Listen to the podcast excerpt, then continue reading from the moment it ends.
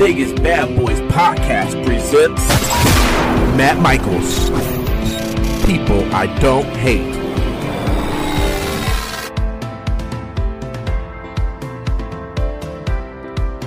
Hey everybody, it's Matt Michaels here, joined by Sin City Steve and Simon Street of the Vegas Bad Boys. And today we have a special guest. He's a contributor, uh, of course, contributor is the word I'm trying to say, but uh, right now I have pro wrestling bits in my mouth. Uh, so if I can get those out of my mouth, we'll be okay. Uh, he's a contributor to Forbes, uh, Wrestling Inc. twice a, a, week, and pro wrestling bits on YouTube. Mr. Alfred Konuwa. Kun- yeah, I did it. Konuwa. Konuwa. oh, yeah. Great to be here. Hey, perfect execution of my last name. We're off to a great start oh man, um, I'm glad you took the time. Um, you know the the stuff you've been putting out on social media, especially, is um, I think is well thought out, and I think that a lot of times right now we're seeing a lot of stuff going out that is either rehashed things that people pick up on from you know uh, something that Meltzer put out or or one of the bigger you know uh, sites put out. Um, or uh, clickbait, essentially, right? So you don't really get a, a fresh perspective. Um, people seem to be afraid to put that out there and put that forward. And I don't know if it's because A, they don't know how to because they're not trained journalists, um, or B, they're afraid of, you know, pissing off the wrong people who, you know, probably help them by giving them you know tidbits here and there. So the question for me, uh, right off the bat, is when you think about how you approach things, is it the honesty in which you feel that you like to present, or is it kind of a taking that that perspective you have and then trying to put it in an entertaining matter to put it out there so that it stands apart from uh, what other people are doing. It's both, and that's a great way of saying it. That's a very eloquent way of saying that, uh, Matt. It's it's actually both of those things. I'm a stand-up comedian. It's my passion. It's great that I'm on this Vegas uh, podcast. Because I just left Vegas today. I just got in about an hour ago. I was performing at EDC, uh, hmm. but uh, oh, right good on. to be here uh, in, in the back in LA. And uh, that's kind of my approach to comedy. Is I'm just going to take things like any comedian, things that I believe, things that I feel, things that I can, you know, that are very real and important to me. And I'm going to find the humor in those things because of how familiar I am with them. And that's, you know, why I do my bits. One of the reasons I try to do only one to two bits uh, per week. Sometimes it's more, but I want these to be well thought out. I write them all out. I go over them when I'm, even as I'm going over and narrating, I'll say that that, that can be challenged. It's not really a strong point. How can I redo that? And it, it's all 100% what I believe in, 100% honest. I just saw that George Carlin documentary and he had a quote in there that, that I loved where he said, uh, you know, everything I say is what I believe, and I go for it. And that's yeah. how I feel about what I do with Pro Wrestling Bits. This is exactly what I believe. I have a way of doing it that I think is uh, like you said, very much different from what a lot of people are doing. And that's one of the reasons I started covering pro wrestling. I'm a lifelong fan, and it just got to a point where a lot, millions and millions of fans were being run off of wrestling, and that still continues to happen. And I felt like I might have been on the precipice of that. And it was mostly because the pro wrestling media was also failing on that side, too, to where with right. sports, you have all these bombastic characters who can help make sports fun even when the games are boring. But with wrestling, I felt like there was a limited version of that. And to your point, uh, a lot of monotony in how people thought and viewed pro wrestling that I just did not sign off on. Mm.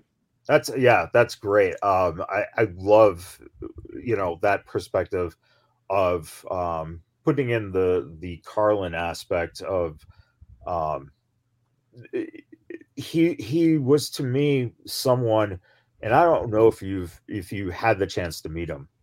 No, but I I was lucky enough a couple times to run into him and to chat just a little bit, and the thing that I took away was that he emphasized the idea of if you're afraid to say it, they've already won. You know? Yes. Because because that already censors you by your own fear of saying it. So I think that taking that and applying that to a perspective of pro wrestling um, it just it just feels like it's coming from an honest place and then meets a relatable audience. But with that, I'm going to turn it over to Steve because we talk about a relatable audience, and uh, uh, Steve is a huge AEW guy. Um, and as am uh, I. You're in good company. But there, there's some stuff that I'm sure Steve wants to talk to you about. So. please, please. All right. So, um, simply put, Alfred, um, I became aware of you even before this interview um, by some of your, how should we say this, hot takes concerning sure. AEW. Um, it, you did mention that everything that you post is genuine. So I have to ask some of the stuff that you post, do you post it out there just with the intent? Uh, I know that I'm going to rile these guys up. I know that I'm going to get some sort of a reaction out of these guys. Um, because there are obviously, as Matt had mentioned, a lot of the stuff that you put out is extremely well thought out. Um, and there are some things that I can see where it's like, oh, well, obviously you you state things extremely eloquently, but then I can see where maybe you're leading leading people along a little bit and just trying to get some sort of reaction out of those, you know, rabid AEW fans. Well, if you're actively avoiding trying to get a reaction out of people, you really shouldn't be in broadcasting. It's the, the, name of the game, and and I know it's easy to conflate like clickbait with getting reaction with this. That there is like a version of I'm going to create this incendiary headliner thing just so people can click, and there's no substance behind it. Like I not only put these clips out with what I felt, just and I always decide this after I've done the video. I'll rewatch it and I'll say, oh, that's just now. It's not with the intention of getting reaction, but I'll see the things within that video that I know. Oh, that's going to cause a discussion. That let's see what what this uh, narrative uh, does in terms of uh, the reaction or whatnot, and I'll put it with in mind with that and uh, and I'll also have a link to the entire video. That's why I really don't and, uh, care too much in terms of the Twitter reaction. And I know that could be this way or that way. I, I pay attention to the numbers and the engagement and the polarization of that. But I respond okay. to every single YouTube comment because I know they've more than likely watch the whole video. So I'm getting a lot more in context, whether it's pushback, whether it's compliments. I know it's more in context on my YouTube channel where people have actually watched the whole video. All that other stuff, yes, there's going to be reactions. There's, you know, we live in a very tribal world where people will find a reason to react to you, even if you're not trying to get it. So I do not concern myself with trying to get reaction on who I'm going to piss off and who's going to react because that's going to cripple my own art completely understand. Yeah, and and and that was honestly what I right along the lines of what I thought that you would say, um, just based on the context of you know your normal body of work. Um, yeah, I, I, I I didn't think that you just put stuff out there, you know, just to fuck with AEW fans or anything like that. Um, so that, that is a perk. That is a perk. Just like Stephen yeah, A. I mean, fucks with Cowboy fans. Uh, I love getting them riled up sometimes, uh, especially when I know that I have a true belief that I know is going to get them riled up. It's like fuck them. I'm not going to be scared of that. Exactly. And I, would be lying if I said that I didn't say some things on our show just to mess with the hardcore anti AEW fans like Matt Michaels. Anyway, yeah, um, it's just mostly Matt Michaels at the end of the day. Let's be honest. Um, you know, the, but that's that's the thing. There's no real hardcore uh, anti WWE fans, so you have to make it up because you know the product's so much better. Right. oh, let's say you, Steve. That's that's See, debatable. There you go. That's that's that's debatable on on different perspectives. We respect it. Unfortunately, we have to hear that ahead, perspective Simon. every week. We have to hear that perspective every week. Um, the one question that I wanted to ask you, you spoke, uh, you know, a bit of how you you you basically have this uh, you know work work ethic of using synergy, right? Finding the points of people of contention, so that way you can just go zero right in, create that controversy. What would you say is the number one line that you see where the AEW fan is totally, as Matt was kind of saying, you know, with punning, totally hates WWE to where you see that as a relatable piece to where were they either already falling out of love with WWE and that led them to AEW, or was it a situation to where they just never watched any type of uh, WWE at all and they were just solely, let's say, watch New Japan, right? And then AEW popped up because there's some re- relevance between those companies, um, even in AEW's inception. Do you see that sometimes? Yes, and uh, I think the majority, and I wouldn't say everybody, because to your point, there were people who were more of the New Japan era, maybe even people who watched WCW who just were done with wrestling when WCW went out of business. There is that old school zeitgeist that is a hardcore wrestling base, but I do think most people who watch AEW were disillusioned by WWE. There are people who felt like they were not being heard. They are the people of the Yes movement. Uh, there are people who loved CM Punk, who in 2011 rallied and rode by him um, when he left W, when he did the, the, contract thing originally, and then in 2014 when he left, I think that's a big makeup of the fan base in AEW, and those are the, some of the things that WWE did to really turn them off in terms of maybe they feel unheard, and now they have their own type of promotion where now it's funny because before I thought WWE used to not listen to their fans as much as maybe they should, you know, but I do think there should be a balance because now I think AEW listens to the fan too much and and they're kind of overtaking that and turning it into this men's rally every single week. And uh, I think it's they have some problems that they're facing of their own just by listening to the fans too much. You know, let me ask you, you you said CM Punk. What is your take um, on the idea that Punk comes into AEW, and one of the things that he states is that he loves wrestling so much that you know he he found the right place to come out of retirement or whatever you know however you want to characterize it like that. But the question that i have is here's a person saying, I love the fans, I love the wrestling, I love this, I love that, but I'm going to sit on my ass for seven years and not go to New Japan, not go to Impact, not go to Ring of Honor because I love the sport so much that it takes a money mark owning a company to give me every fucking thing I want to me then going, oh, okay, I'm going to go back in front of the cameras. What's your take on that aspect of love of wrestling versus love of money in his case? And that is a prominent opinion that is out there among the AEW locker room. And Miro responded to something CM Punk said earlier. I think it was today, where CM Punk is talking about standing by your colleagues and together we're united. And Miro just put the laugh cry emoji, like, brother, like you walked out by yourself, and the only person who really benefited was you out of all this stuff. And so it's a very complex situation with CM Punk because on one hand, I know that there's a love for professional wrestling that he had that I just think broke him. I just think he was broken by wrestling and he didn't want anything to do with it, and that's part of it. But the optics of the situation of CM Punk leaving and then coming back where he can get a big payday, uh, the optics do show somebody that you can question fairly whether or not was he ever really about making a whole change for the whole locker room, which I do think that was in his heart. I do think that was in his heart.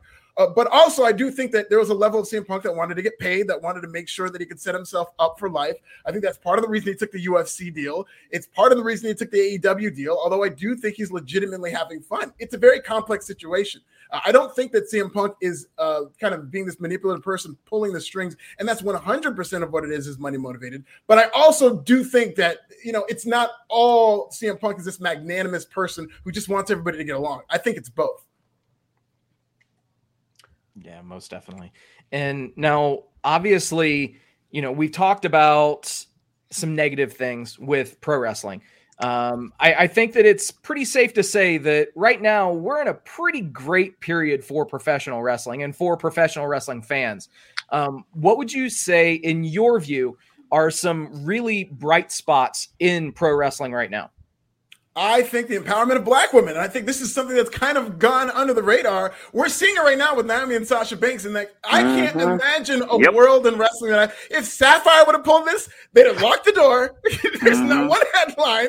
You're gone. You're on the streets, and nobody cares, and it's not a controversy at all. As much as I love Sapphire, I'm just saying the way yeah. that she and maybe a lot of black women are viewed in wrestling we're in an era now where it's they're basically athletes. They're just like top pro athletes. We see this exact yep. same scenario play out. If you watch real sports, you've watched this whole drama with Kyler Murray, with Deebo Samuel, one of the best receivers in the NFL, unfollowing the Niners, saying he's not showing up to training camp, and he that man's gonna get paid. I'm a oh, Green Bay Packers fan for life. I'm a shareholder of the Green Bay Packers.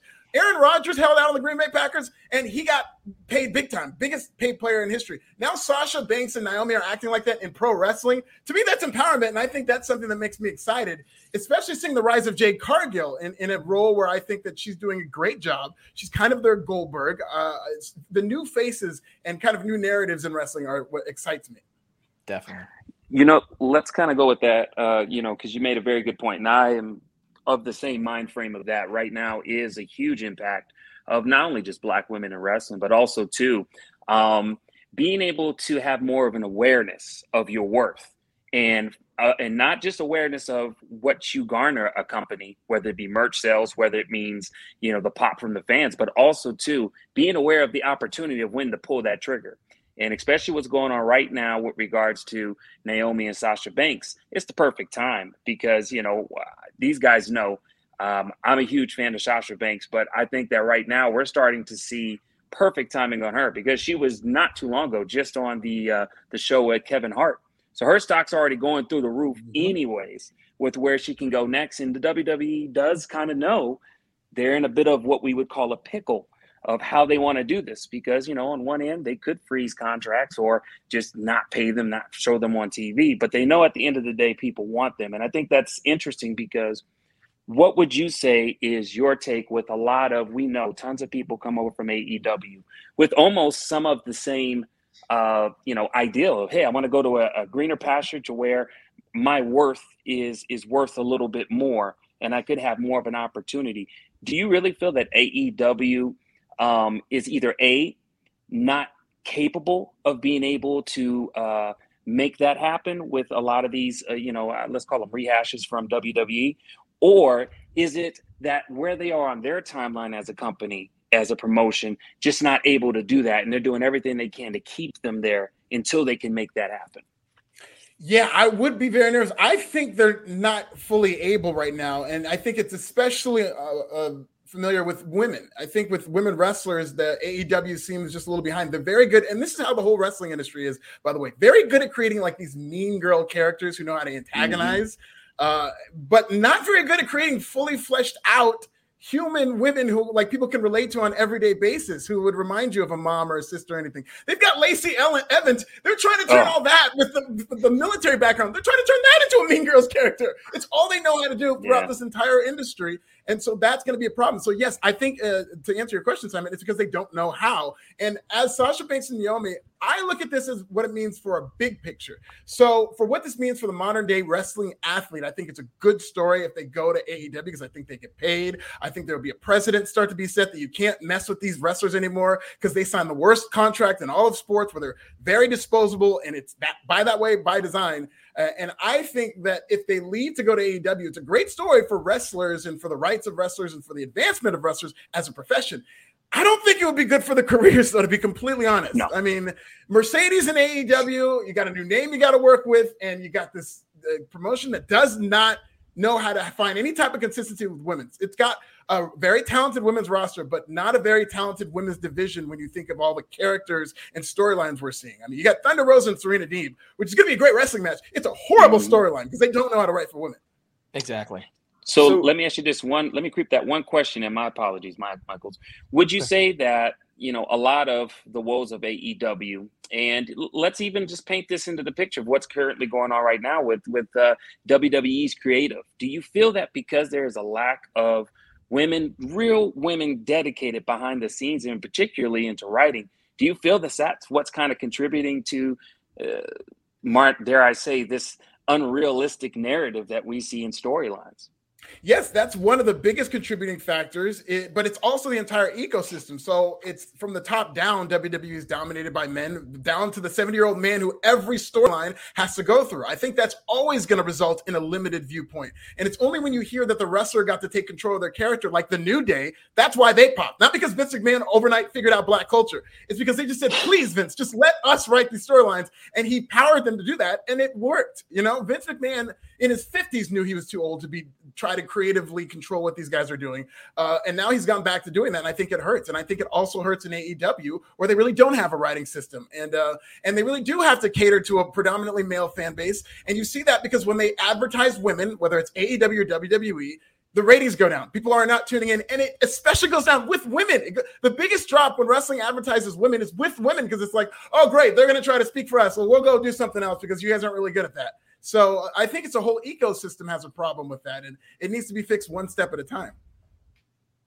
Yeah, that was my follow up uh, assignment as well. Oh, uh, my apology. My apologies. No, no apology. you asked the question. It's all good. Um, so, you know, uh, in that sense, too, um, you know, that brings up something I've never really thought about, which is the idea that for what 30 years or so, Pat Patterson was essentially Vince's right hand man um, I think that we can safely say that a lot of the best ideas came from Pat.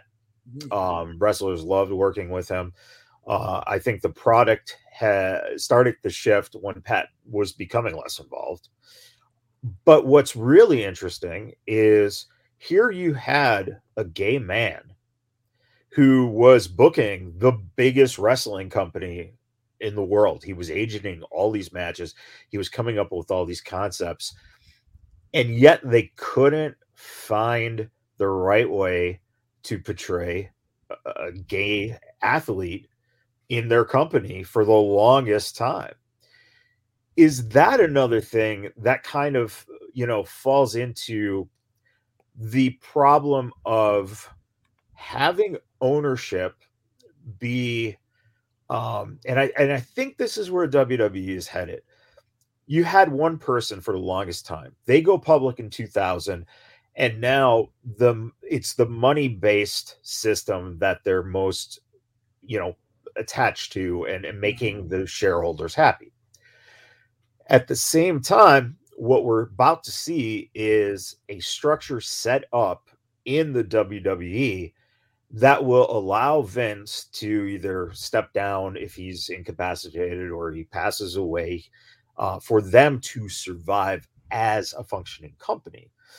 Um, and then on the other side, we have AEW, who it's one man, billions of dollars in the family, but yet because they're not publicly traded, we don't get to see what the books are on them, right? We've never heard if they're making this much money, losing that much money, you have some idea of pay per view buys that come in and you can kind of gauge things, but we don't get a quarterly financial report like we do with WWE.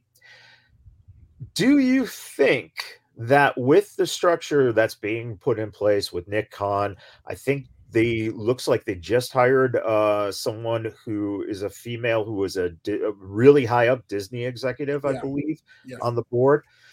So you're already seeing kind of them set themselves to be potentially a very diversified company hiring not uh you know not going back to hiring people who have worked with the company you know for years and years and years because of Vince's comfortability with those people and bringing those people back.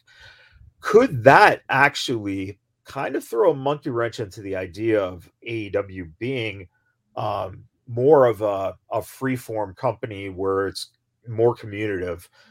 Whereas here you're seeing already the NXT system is set up to mm-hmm. create mm-hmm. the athletes to be what they want to see for the future. And the future is essentially getting those people to the point of the stardom of The Rock and Cena and Batista because they figured out at some point within the last five to 10 years that the marketability of the company almost relies on the wrestlers now going from in ring to the entertainment industry. And because that leaves a beautiful trail for when you are a kid and you're like, well, who's this John Cena guy that I just saw in this movie? He did what? You know, and you're seven years old, and now you can see all this John Cena stuff. You can go to Peacock, you can watch the whole library. Now mm-hmm. you got a fan for life. Whereas AEW, it's it's going to be very kind of chaotic still, where they're trying to potentially get a system in place, but it looks like it's just going to stay within the boss and what he says, and that's it which ironically will flip it to where the WWE is a system in which you go, you train. It's a, it's um almost a, a guaranteed money making system for you to be an athlete, to be recognized, and to potentially go on. Where everyone complained that Vince controlled everything and didn't do this and didn't do that. And now you're going to have that in Tony Khan being a family owned business. It just seems like that whole diversity, that whole structure seems to be coming into place for the WWE. And yet AEW is going to be a little behind because there's no actual structure other than, right. hey, Tony, could we do this?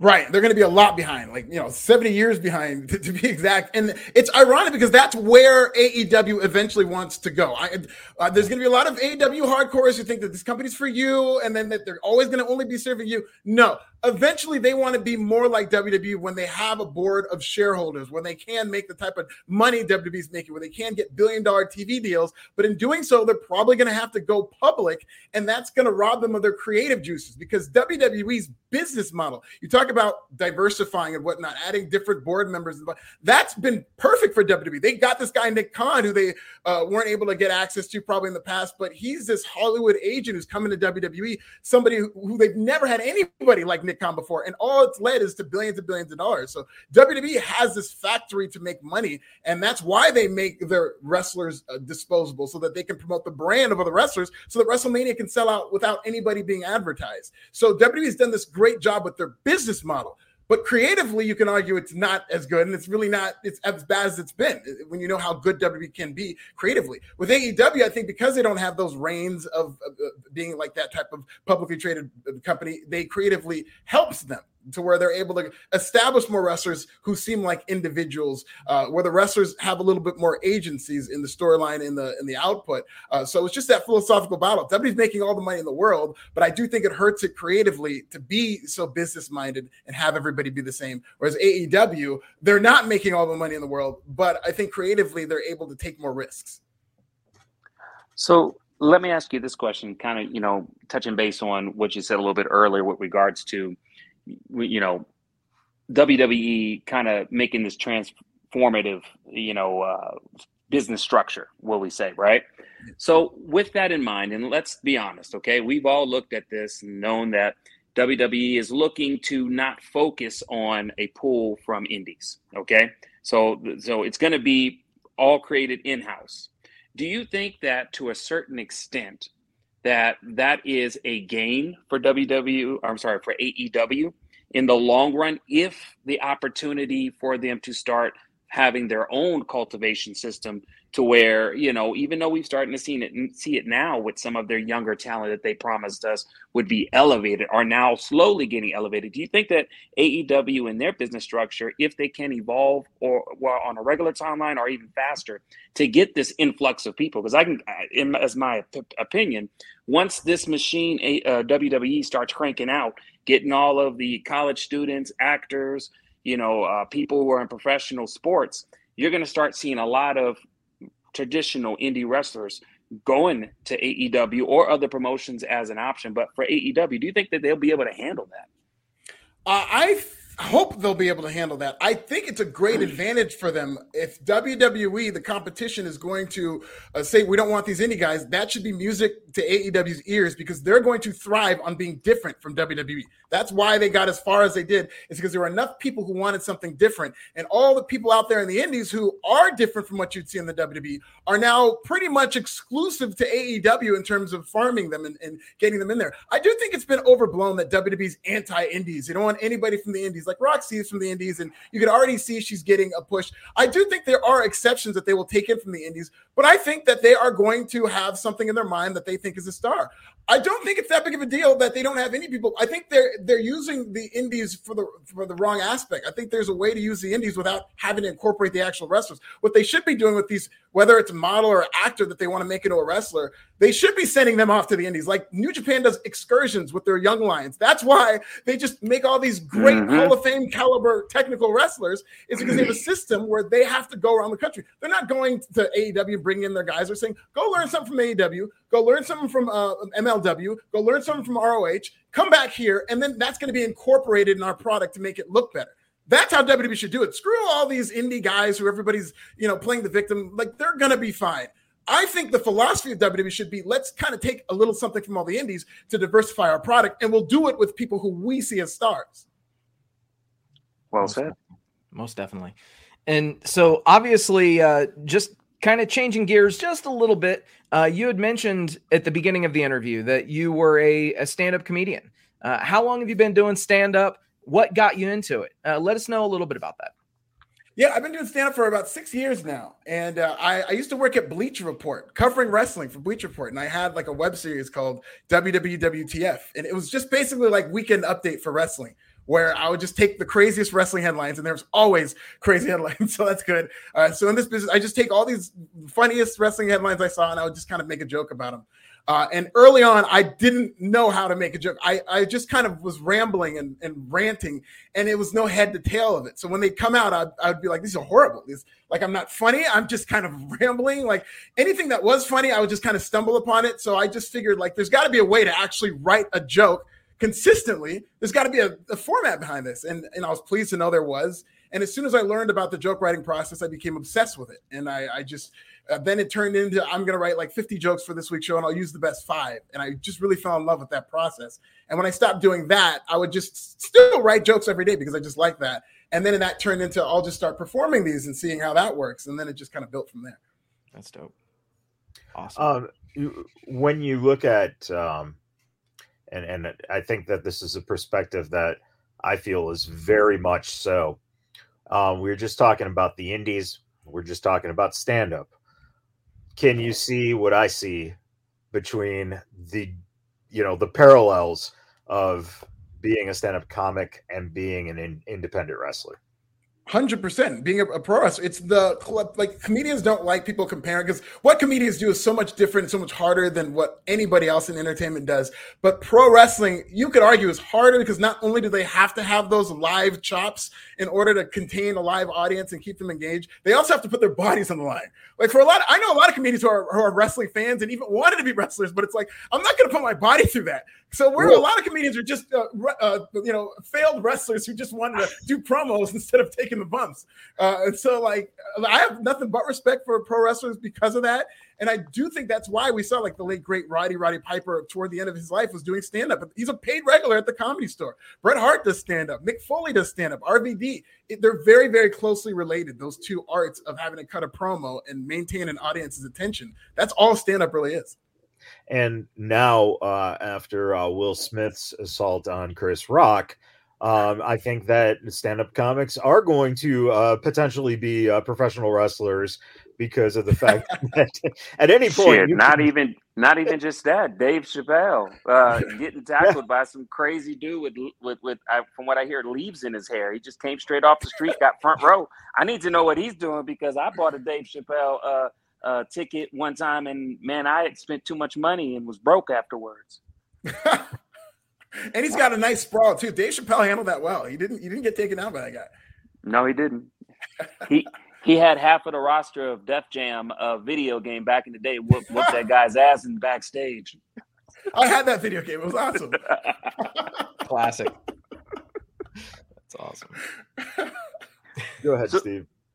Um, so obviously, uh, gotta ask. I have to ask. We talked about about Twitter. Your Twitter handle is uh, this is nasty. Yes, sir we got we got to talk. what, what was the inspiration for that? How'd you come up with that? Well, so so my genesis of covering pro wrestling, even sports, I just started a blog and uh, I just decided I was going to start a sports blog. And the name of the sports blog was bignasty.com because this is during my college years. I played rugby it, rugby is very much like a frat where everybody gets their own nicknames. And mine that kind of stuck was Big Nasty because I would run and we had this Australian coach who was just, you know, hard to tackle, man. I got some big quads. And, and he'd say, Look at the big nasty man. Oh, it's taking everybody. But he'd do that to really fire the team up so that, you know, one person could tackle me. Uh, and so I just kind of ran with the big nasty moniker and decided to apply that at the time to my website, to my Twitter handle and whatnot. And, and I just keep it around. I still like it. I'm always going to be nasty, City. you know, just at just I, I didn't think of this until Steve brought that question up, and you you gave that answer of big nasty. Now you might be a little young, uh, and did you? Where did you grow up? Chico, California, Northern California. Chico. Sure. So down in Southern California in uh, the late '90s, early 2000s, there was a sports talk radio host who his moniker was the Big Nasty, mm. and ironically enough, he was the only one in SoCal who was uh, at the forefront of bringing on pro wrestlers onto the show and give them exposure. And he passed away a number of years ago. So it's really interesting that without knowing it, you're continuing something that brought this man joy to bring, you know, attention to pro wrestling, which is something that he loved.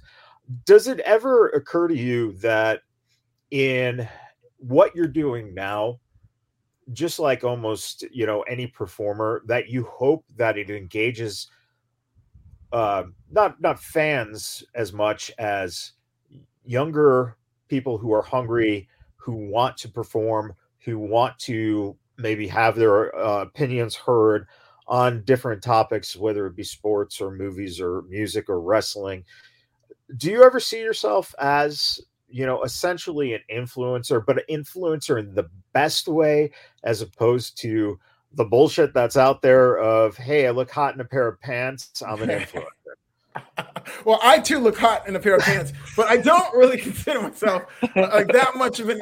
It's a funny you ask that because I don't spend too much time thinking about that. But if I do get feedback on that, whether it's somebody DMing me or I meet somebody out in like conventions or whatnot, that does mean a lot to me. Where, where I say, hey man, I watch you on Bleacher Report and it made me think. What, what means the most is when I, see like like black people who say that I'd never seen a black person talk about wrestling as much as you do, or or to the degree, or bring up the things that you do. That means the most to me because then it'll inspire them to do the same. And I just think it'll be better to have. And you know, I'm not trying to control how people think, but I want as many different thoughts out there because I think that's part of the problem today with social media is that there are a limited amount of views you can have, and if you don't conform to that, then you know you can get attacked or whatnot. I think less people should be afraid of that. That's the only way I'd want to influence people is to you know to just influence them to challenge the conventional narrative and just kind of get their opinion out there, even if it is not a popular opinion. I, I, but I do like that aspect of it. I don't think about it a lot, but I do like it. It means a lot to me when people bring it up. That's awesome. Yeah, and, and I, I completely agree. I think that, you know, diversity is something that's been kind of brought to the forefront here recently.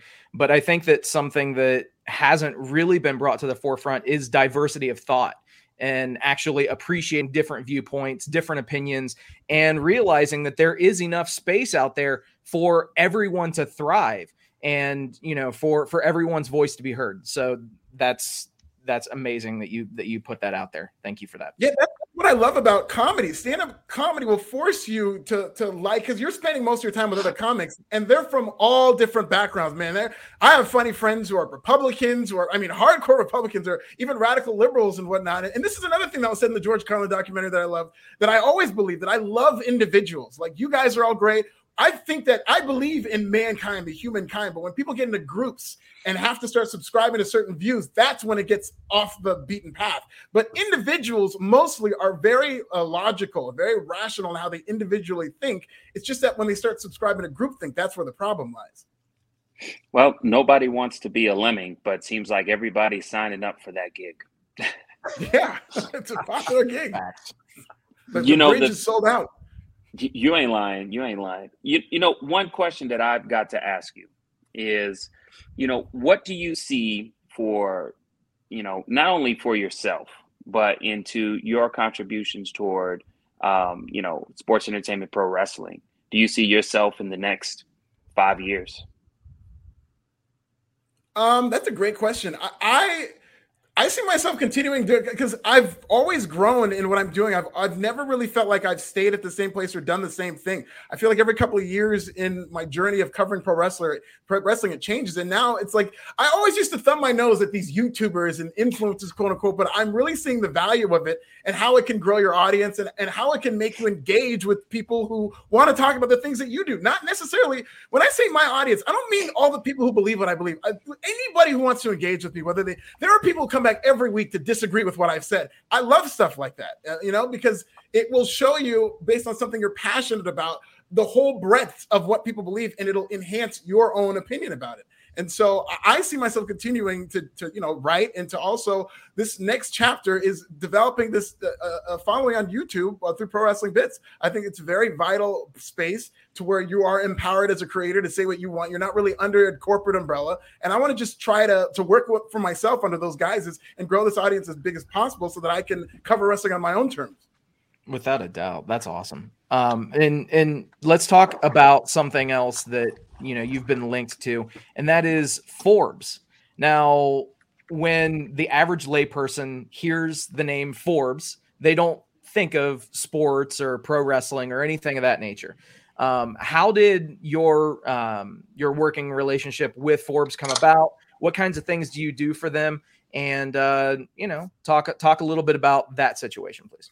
Yeah, well, I used to write for Bleacher Report, as I said in my editor at the time, because you know pro wrestling is such a unique genre, and not everybody gets it, not everybody likes it, not everybody respects it the way it should be uh, respected in terms of mainstream culture. And so, my editor was one of those people who really got it and really loved it.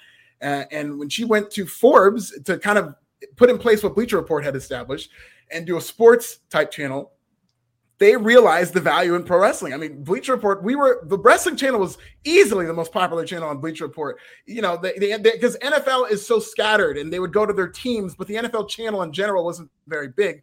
But wrestling, you come to the WWE channel because it's so underserved and they would get all this information. And so Forbes wanted to establish that and they brought in uh, Bailey, who, who, was the editor at the time, and I just went with her because I trusted her. I didn't want somebody to come in and not care about pro wrestling and not uh, like it. And there was an overlap where I was doing both, but I really wanted to kind of focus on one thing. And uh, and you know, I just trusted the editor who's in place. And so, you know, it's just one of those things that happen. It's not that they went looking for me, but I, I went to with this editor who had recommended me, and it's been a great relationship. Awesome. Um, as we uh, start to wrap up, Simon, do you have uh, a final question? Uh, yes, I do have one final question. So, you know, we kind of skated around it a little bit in the beginning of this interview. And I've got to ask, because like I said before, I am a uh, Sasha Banks fan, right? Do you think, just in your own opinions, that this will end positively or will it end negatively for anybody who's a Sasha Banks fan via WWE? Mm, very interesting. Uh, whether or not it, there is a universe where this could end negatively for Sasha Banks and her supporters, but then later on positively for other people down the line. It, it's kind of like the Curt Flood situation, where if you're familiar with that, there was once upon a time everybody talking about these contracts and professionalism where it was illegal to be traded. You go to St. Louis, you stay in St. Louis your whole career. Uh, Curt Flood said, "Man, I don't want to be here my whole career," and he essentially wanted to be traded, and he was blackballed from baseball. And, and kind of the same thing we're seeing with Colin Kaepernick in a lot of ways, to where the first person who kind of sets this wave, or one of the first people, get demonized, but it helps people down the line for Sasha Banks, because I think she has a leverage, because I think we're in a new world, because more wrestlers have more leverage with AEW around, I do think it ends positively, especially because I think she has that thing that's going to transcend. I do think Sasha Banks is going to be one of these John Cena, uh, Batista prototypes to break over to Hollywood and really be a big star. And that paired with her stock as a wrestler, I think are both going to go up. So because it's Sasha Banks doing this and Naomi, and they're kind of doing this as a united front, I think that's the big wrinkle in the storyline, and I do think it's going to end positively for them. Um, final question, and uh, you know, you were talking about being an African American stand-up comedian, someone who talks about wrestling, and uh, not many people in the community of African Americans have seen uh, other African Americans uh, talk wrestling and do stand-up and, and that kind of stuff. But there is one so, the Vegas Badboyz have never promoted anything before as a wrestling event. And uh, I would love to see the Big Nasty versus Ron Funches. Oh, man. I think that would be absolutely wonderful. In fact, you know, don't have to necessarily wrestle each other, but uh, it'd be fun to uh, to have Funches uh, have his guy, you have your guy, and uh, you know maybe we could make some magic happen in Las Vegas. I owe Funches a couple of receipts because I get confused for him. Uh, ever since he lost all that weight, ever since he lost all that weight, now I'm Ron Funches too. Oh. So uh, yeah, I, I can. Uh, he, I owe him a couple of receipts. I'd love to get in the ring with Ron Funches. I, am a very big fan of his comedy. I love. He does have a wrestling bit that I just love about the Undertaker, and and that really speaks to me as a wrestling fan. She speaks to all you in terms of people who get told that wrestling's fake. So, and I've interviewed him before actually for Forbes, uh, and he, he, did a great job. But hey, man, I, you name the time, the date, and the place. He wants to get in there with the big nasty. I'll show him what the big nasty really is. Oh, I just love that. It's just like, yeah, people now confuse me with him. And it's like yeah. that goes to show the how small of a niche that really is because the the niche in that is, I mean, it's you two guys. Who else? I you know, who else? So uh, yeah, that would be really a, a fun time. And you know, uh, we're starting to get that little promoting bug going on. So it's like, eh, you know, I can definitely see it now. Like it, it, you know, the stipulation is say my name match. So whoever wins, the other person has to say my name loud, so that way let it be known you are who you are to the world. That is see that's that's great booking right there. So this is the type of booking that they need in pro wrestling. Right. well, we're you know, still whole... we're still waiting for an invitation to the performance center, but I, have been banned from Tampa, so I don't think I'll be able to. oh no, I'll get you back in there. I think we had a perfect storyline. I think I think that you know uh, it's amazing how Ron Funches stole all your material as you were an up and coming stand up comic, and I think it's time for revenge. And uh, now's the time to to get it on him. So. Uh, yeah, my material, my look. He's just trying to be like me, and exactly. I want to put a stop to that. So let's put this together. uh, uh, you know, it's it's been a blast uh, chatting with you. I know you have to kind of get going, and so do we. But um, for anyone who is watching or listening who might not uh, know your uh, social media handles, where can they follow you? And again, let them know uh, where they can uh, see your stuff and listen to you as well. Yeah, as Steve uh, pointed out earlier, it is at this is nasty on Twitter. You can uh, follow me or subscribe to my YouTube channel, Pro Wrestling Bits. And then I'm on twice a week for the Wrestling Inc. podcast doing the NXT post show and the SmackDown and Rampage post shows. We have a lot of fun there with Glenn and Issa. And check out the whole Wrestling Inc. family. Uh, you know, uh, just like this podcast, a bunch of passionate wrestling people. There's a lot of passionate wrestling people also at Wrestling Inc. So it was just a pleasure being here. We got to do this again, you guys. I, I really like talking to you. And I think uh, as more storylines come about in pro wrestling, I want to hear what your guys' reactions are. Definitely yeah, vice versa. Yeah. Same here. Yeah. Without a doubt very, very, very appreciative. Uh, everybody, thanks for tuning in and supporting us. And uh, until next time, we'll see you guys then.